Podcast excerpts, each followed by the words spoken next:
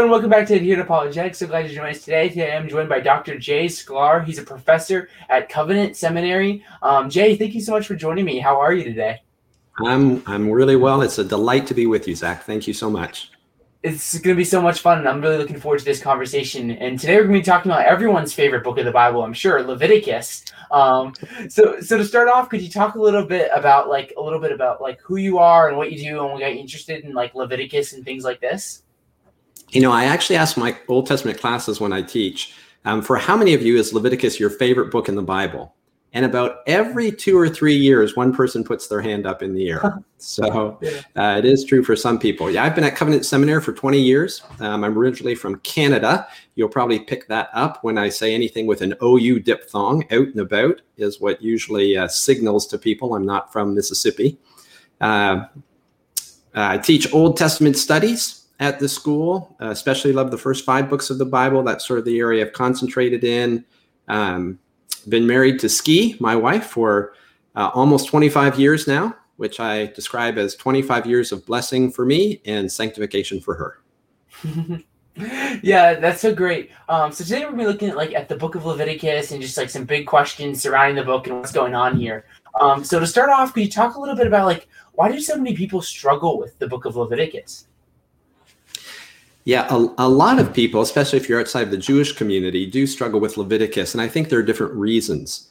Um, I'll give you four or five. One, um, just the, the genre of the book. So if you're reading through Leviticus, it's almost entirely law. Chapters one through seven, laws on sacrifice. Eight through nine, laws on ordaining priests. You get a bit of a, a narrative in chapter 10, and, and it's a story of two guys dying. And then the rest of the book, laws on purification, laws on the Day of Atonement, uh, laws about holy living. Um, and then in the midst of it, one other chapter that's not narrative, but it's a series of blessings and curses. So when you put all that together, very few people come home at the end of a long day and think, I just can't wait to sit down and read 27 chapters of law that involve two narratives in which someone gets killed. So that's one reason why we struggle with it. A second is culturally, it's very strange to us today. So this is a book that occurs uh, is written to a, a, tribal community who have laws about ritual purity and impurity, and that's not something that many of us in the West have ever come across. Um, when you read through what it looks like for them to worship God, um, they're offering sacrifices. Uh, and at my church, you can't even throw rice at a wedding. So it's just so different um, culturally. Uh, a third thing, there's an emphasis on ritual. And many in the West uh, look at ritual kind of suspiciously. It seems very magical to us and that kind of thing. Um, a fourth thing is that some of the laws seem really unfair or unjust. So as you're reading through, uh, there are capital penalties that are required in certain instances. Or um, uh, a woman who's had a baby uh, had a baby is ritually impure twice as long if it's a girl baby compared to a boy baby. And we read that we might come back to that later in this in this time but we read that we think what in the world? That just seems so sexist and unfair. A final reason uh, leviticus is hard to fit into the overarching story of the bible. And so we, we have a, a hard time thinking well why does it show up at this point either logically or historically as you're going through the story of the bible? So all of those things often make leviticus a real challenge for us Mm. So I think it'd be interesting to talk about like why you'd say Leviticus is important then, because someone may look at this and say, "Well, there's all these strange things going on, and I don't really understand what's happening here, Jay." Um, so why does it matter? Why is Leviticus this important book um, that's in our canon? Yeah, yeah. Very few of us go to bed at night thinking, "Yeah, with the cereal offering, how do I?" I mean, it just seems so impractical. I'll give you three different reasons why I think it's still important today. Um, the first, if you're a Christian, you, you're going to think Leviticus is important because the New Testament writers thought it was important.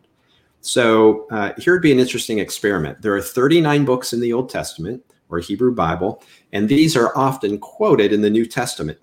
So if you were to line up those 39 books from most quoted to least quoted, where would Leviticus show up? What would most people guess?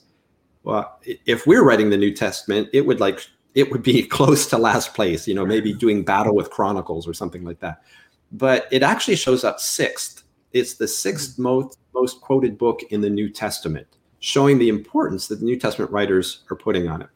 Uh, second reason why it's important, at least in the story of the the unfolding story of the Bible, Leviticus teaches the people of God how to live in relationship with God. Or let me put it differently. If you're an Israelite at the point in history in which Leviticus is coming, you are so thankful that it shows up because remember the, the context here. Uh, the people of Israel, the, the Israelites, have been rescued from Egypt um, they are on their way to the land of Israel, but they stop at Mount Sinai. And God enters into this covenant relationship with them. A, a covenant's a way to enter into a relationship that's way more uh, permanent than an ordinary relationship and way more personal than a contract.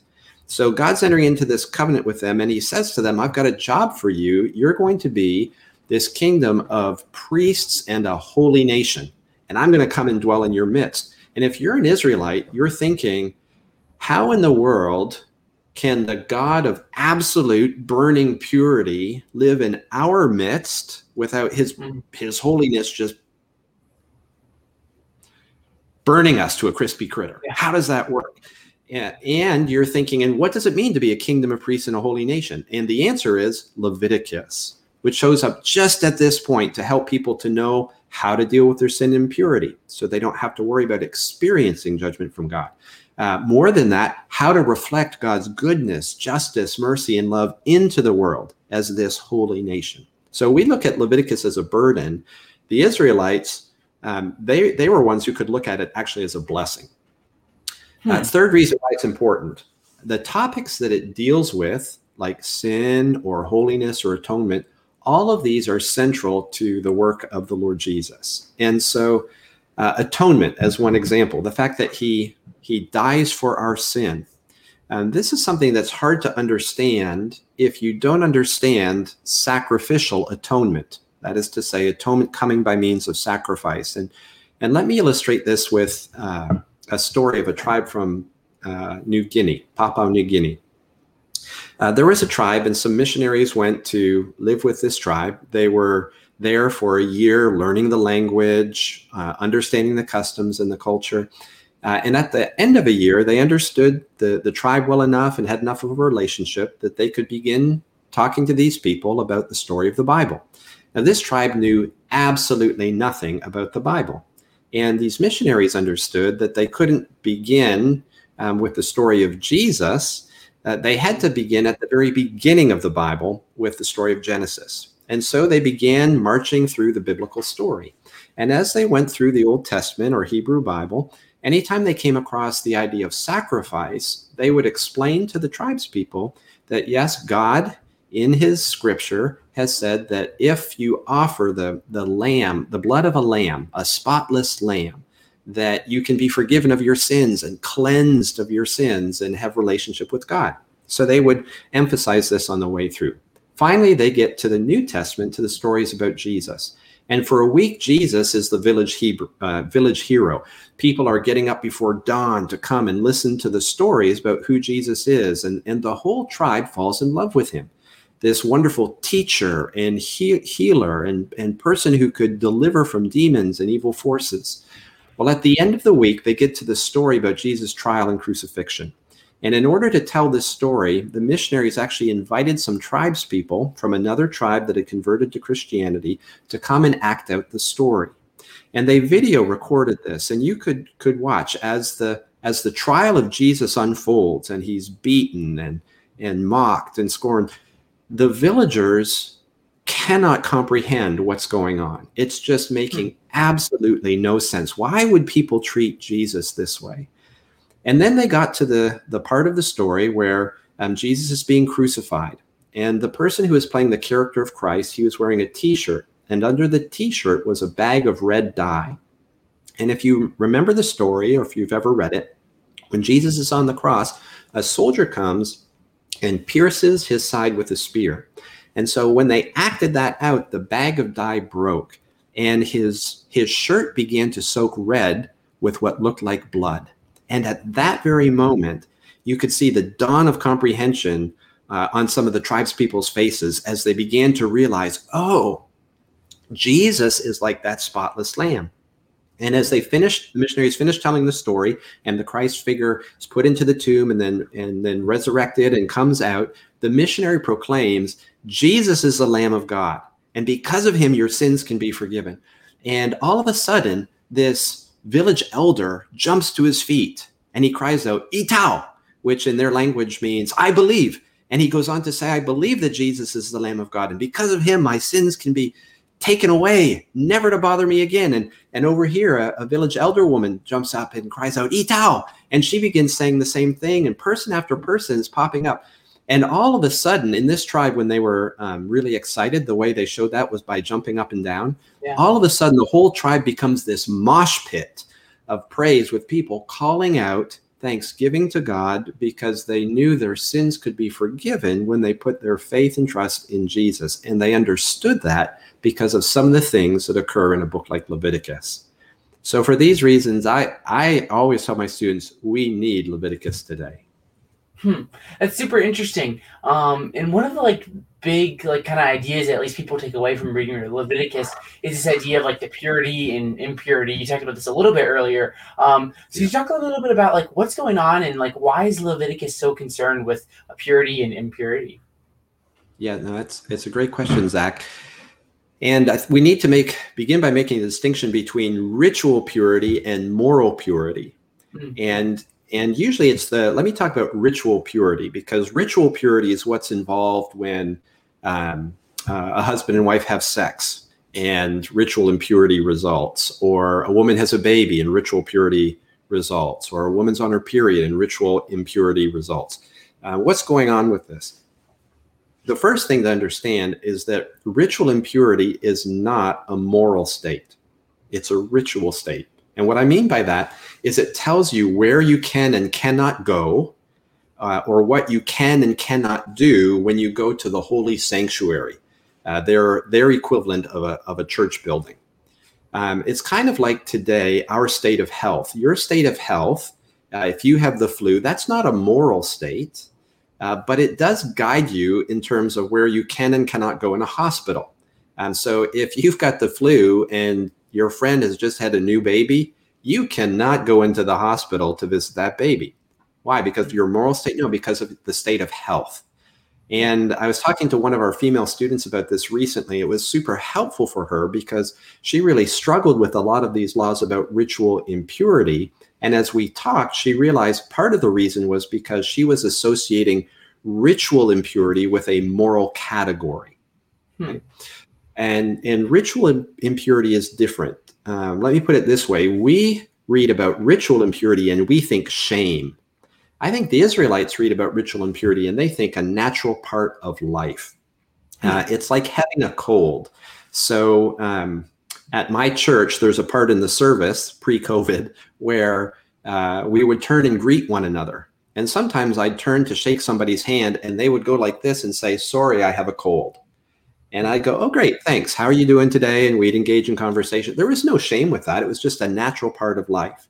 Uh, and this is, I think, what, what ritual impurity was like for them. And I'll illustrate that in just a moment.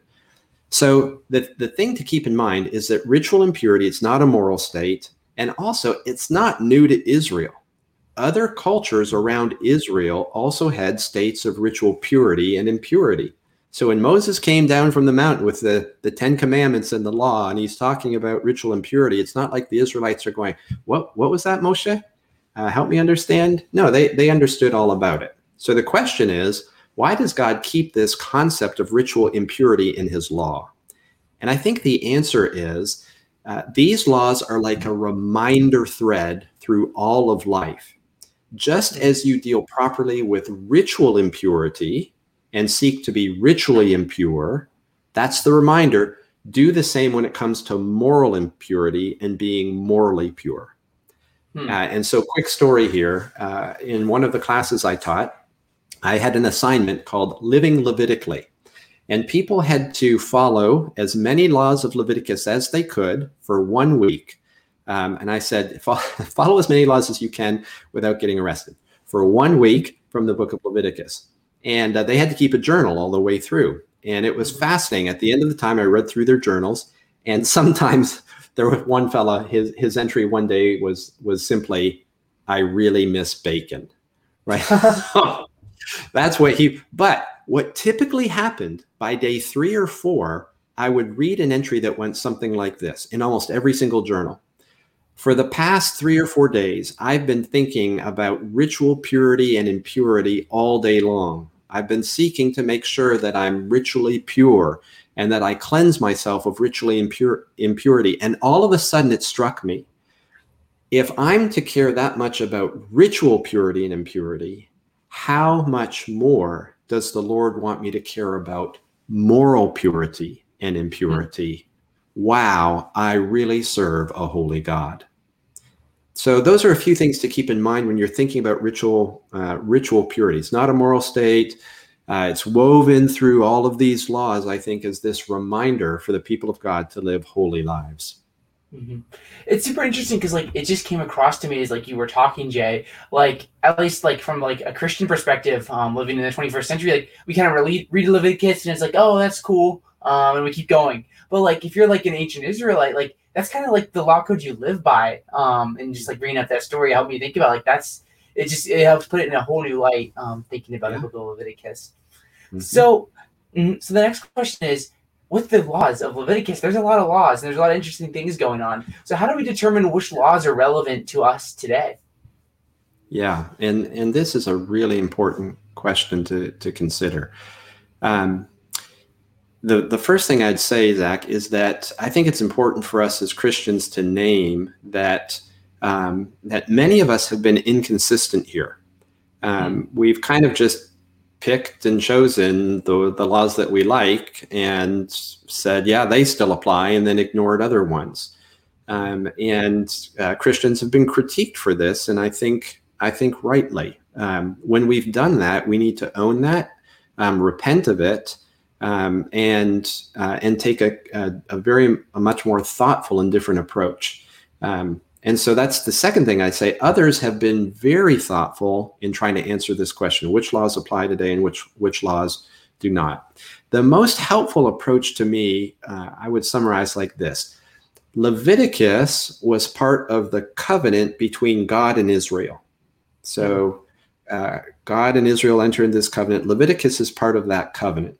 When Jesus comes, he establishes a new covenant. Mm-hmm. And what that means, because we're under a new covenant, we don't necessarily need to follow the laws of the old one. Now, I say mm-hmm. we don't necessarily need to for two reasons. Um, the first is because many of the laws are repeated uh, in the New Testament, they become part of the new covenant. Love your neighbor as yourself. That actually comes from the book of Leviticus. A lot of people don't realize that, but no, that comes straight out of Leviticus. And it's repeated five, six times in the New Testament. So we don't necessarily need to follow the old covenant laws, but we say necessarily because one, many laws are repeated, um, and two, even when a law is not repeated, uh, and there are different reasons why laws aren't repeated. And uh, in the front of, uh, I've written a, a, short commentary on Leviticus. I've got a chart in there if people are interested in the introduction that goes into the different reasons why a law is not repeated. But even when a law is not repeated, there's still a principle underlying the law. And I think that makes intuitive sense to us that laws reflect the lawgiver's values. So if you think about even our modern laws, why do we have laws against murder? Because we value life. Why do we have laws against stealing? Because we value the right to private property. So laws represent the values of the lawgiver.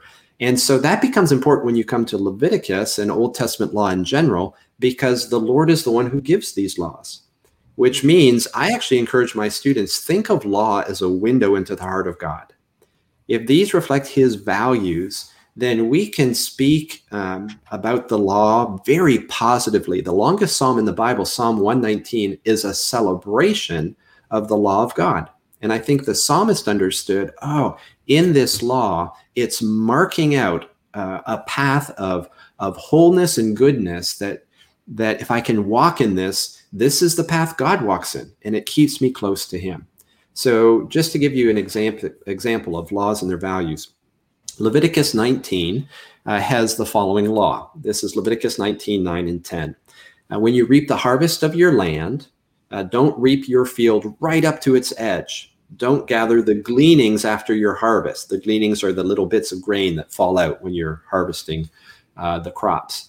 Uh, and it goes on to say, don't strip your vineyard bare, don't gather the fallen grapes, leave them for the poor and for the resident alien. I am the Lord your God.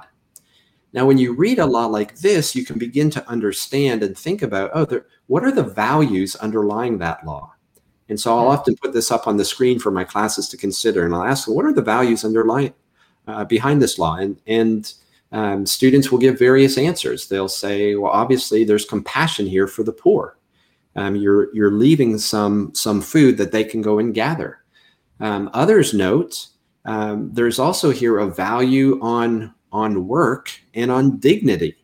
You're not just collecting it and just giving it. You're you're allowing the poor to maintain dignity by working hard to to uh, to earn the food that they're eating every night and and thereby retain some self dignity.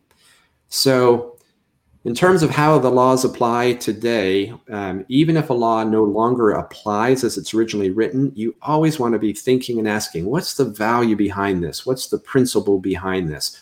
Um, what are we learning about the Lord's heart by reading this law? Mm, that's super interesting. Um, and I think it'd be helpful. Like this next question here talks about like how can we approach something in Leviticus that may seem like unjust or unfair? Um, like I'm sure like people can come across all these different laws and such and be like, well, I don't like that, or that doesn't seem fair to maybe like women or um, some sort of like minority or something. So like how can we approach the laws in Leviticus that seem unfair? Yeah, no, thank you, Zach. Um, there, there are a couple different things I would say. Um, first, I'd say I completely understand why someone reading Leviticus today would come away thinking, "Boy, some of these seem really unfair." Um, I'll yeah. come come back to the the example I mentioned before about a woman being impure twice as long if she has a girl baby versus versus a boy baby.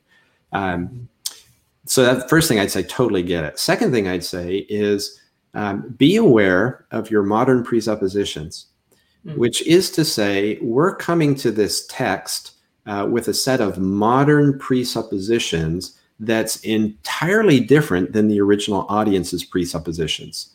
Um, the, the original audience is a tribal culture. Uh, most of us in the West have no idea of what it's like to grow up in a tribal culture. And the original audience is pre modern. Uh, most of us in the West have grown up in a modern context. Um, the original context is an honor and shame based society.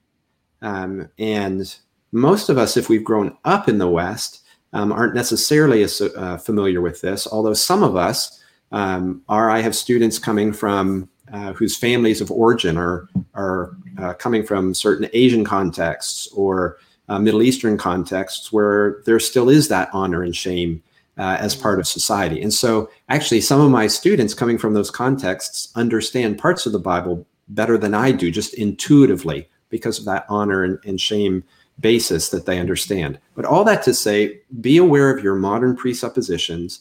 And that's important because of this. Uh, let me ask you this a question Have you ever had your words taken out of context uh, or found yourself saying, Well, that's not what I meant? Often we say that with anger because we feel wronged in some way, or at the least we don't feel heard. Um, to say it positively, we value being understood in accordance with what we actually meant to say. And I would just encourage folks take that same what you desire for yourself in that way, take that same posture as you're approaching to the Bible so that you're willing to ask, what did this mean in its original context to the original hearers?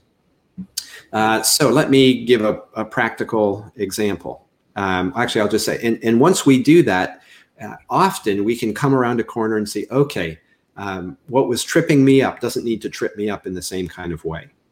Um, so let me use that example. Leviticus chapter 12 says that um, if a woman gives birth to a baby, um, she becomes ritually impure.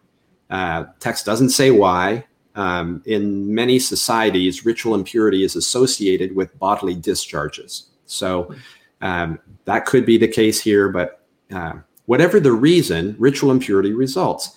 Now, ritual impurity is twice as long if it's a girl baby compared to a boy baby. Uh, why is that? Well, I put my modern presupposition hat on and I say the answer is obvious this is a patriarchal culture that looked down on women. And because they looked down on women, you were impure longer if you had a girl. Uh, that's what seems an obvious answer to many moderns. In fact, you can read a commentary by a man named Martin Noth, N O T H, um, on Leviticus, 1965 maybe, um, and that's that's his take on what's going on here. Here's where I'd say, well, now hold on. Uh, is that what we're supposed to conclude? And I actually think there are various reasons why that's not what we're supposed to conclude. Uh, the first is if we think of the original audience, and remember, this is Israel's story. These laws are being given to them. Well, how does their story begin? And when you go back to the very first chapter of the Bible, Genesis chapter 1, what you read there is that God creates humanity in his image. And it says very explicitly, male and female. They are equally in the image of God. And because that's part of Israel's story, whatever the law here is doing in Leviticus 12, it has to fit with that story. And that means it can't mean that you're looking down on, on females. Um, that's not the reason for the lengthened impurity. No, male and female equally in the image of God. And uh, as a second kind of corroborating, um, as corroborating support here, it's fascinating to read through some pre moderns who are commenting on Leviticus chapter 12. Uh, and as you look through, uh, when I was doing research for the commentary, um, what I learned is that there are actually different reasons that pre moderns give for this. Um, some of them are non medical reasons. Uh, one commentator back in 1810 by the name of Gill said, well, the, the boy is circumcised shortly after birth, and somehow that, that shortens his length of impurity. Um, I mean, this is a this is a total guess, but it's fascinating that this gentleman who, who's writing at a period of time where women didn't even have the right to vote doesn't go the same direction our very modern minds go. Um, other uh, more ancient uh, people suggested, well, the women bled longer after the birth of a girl. Um, that's not medically true, but that's what some were guessing. One fellow by the name of Rabbi Ishmael, and he's writing very close to New Testament times. Um, and he argues, well, the formation of boys in the womb was shorter. So their cleansing period was shorter. Now, again, medically, that's not at all true. But here's the fascinating thing Rabbi Ishmael was far closer in worldview to an ancient Israelite than a modern person is. And where does he not go? He does not go to, oh, this is a negative commentary on the value of women. And to me, that's utterly fascinating and is a helpful reminder to me that I might be coming to some wrong conclusions if I'm just looking at these laws through my modern presuppositions. Hmm, that's so great. And the last question I have for you here, um, and we might go to a little bit of Q and A, just depending on how everything goes, um, is how does Leviticus relate to Jesus? Like, obviously, like as Christians, we have the the privilege of like kind of looking at back at everything um, with knowledge of Christ and like God's full revelation in the person of Jesus Christ. Um, so, how does Leviticus relate to Jesus? I think I'd say most broadly that when you understand Leviticus well, you understand Jesus better. Uh, so, uh, Ski, my wife and I, we were in England three and a half years. That's where I was doing my um, PhD work. Uh, my focus was the book of Leviticus. And so, um, by the way, you want to get out of a conversation at a dinner party, just tell people you're studying Leviticus full time. It works almost every single time. Um, but what it meant was uh, Monday through Friday, nine to five, I was studying Leviticus all day long. And if you've read Leviticus, you know it talks a lot about sacrifice and um, atonement. Um, this idea that um, I like to define atonement as um, God in his love makes a way uh, for us to deal with our wrongs so that we might be made right with him. God in his love makes a way to deal with our wrongs so we may be made right with him. And Leviticus focuses a lot on this. And what I found, Zach, is that uh, about a year into my studies, when I would go to church, Ski and I would go to church, and we'd start singing a song, and the words of the song would mention something about sacrifice or atonement. And it became really difficult for me not to cry because I understood all the more clearly how unfathomably gracious God was in providing a way in Jesus for our sins to be forgiven. I, I understood all the more deeply what it means that God's provided this way of atonement, this way of dealing with our wrongs in His love, dealing with our wrongs so that we might be made right with Him. And so, one of my favorite verses in Leviticus is Leviticus 17 11. Um, every time I take communion, um, I say this verse to myself, and I, I usually say it to myself in Hebrew because there's an extra emphasis in the Hebrew that's so meaningful. In Leviticus 17:11, God is answering the question, why do sacrifices even work as a way for sin to be forgiven? Um, and so what God says is this, the life of the flesh is in the blood. Uh, in other words, when you look at the blood of a sacrifice, it's lifeblood. Um, and then he says, and here's the emphasis in the Hebrew, Vani nutativ lachem, and I, I have given it to you on the altar to atone for your lives. In other words, we normally think of sacrifice as something that we give to God. Um, and it is, and the Israelites gave sacrifices to God. But what God is doing here is he's reversing the conceptual direction. He is saying, no, this works. It's something I'm giving to you. Uh, in other words, the only reason it works is because God in His grace is saying, instead of bringing judgment to bear on you for all your sins, on uh, for all the ways that you've hurt other people and brought um, pain into this world, instead of bringing judgment to to bear on you for that, I'm going to accept the lifeblood of this sacrifice so that you can be cleansed, your conscience can be um, clear, and you can enter into relationship with your Maker. Uh, in the Old Testament, in the Hebrew Bible, that happens with an animal's lifeblood, with sacrifices that the Israelites brought. In the New Testament, it happens because of Jesus' lifeblood. And we bring nothing at all. Jesus does it all, and he does so as an act of love. There's a verse that says, God demonstrates his own love for us in this. While we were still sinners, Christ died for us. That Jesus didn't wait for us to clean ourselves up, to make ourselves better. He came and he gave his life for messed up people like you and me so that we might live. And Leviticus made that clearer to me than ever before. That's so great. So thank you so much for going through those questions, um, Jay. Uh, we do have a little bit of live questions here, so if you want to add yours, feel free. We have a little bit of time. Um, I do know, Jay. Um, I don't don't feel pressure to answer every question. Like if there's something that you don't want to talk about, I understand because I really appreciate um, just like emailing you and such. Like just your your concern for having like a well thought out, developed answer, and not just kind of answering things on the fly. Um, so feel free to pass if there's a question that um, doesn't do it. So first off, um, can you explain to me um, what the actual formulation for quantum gravity is?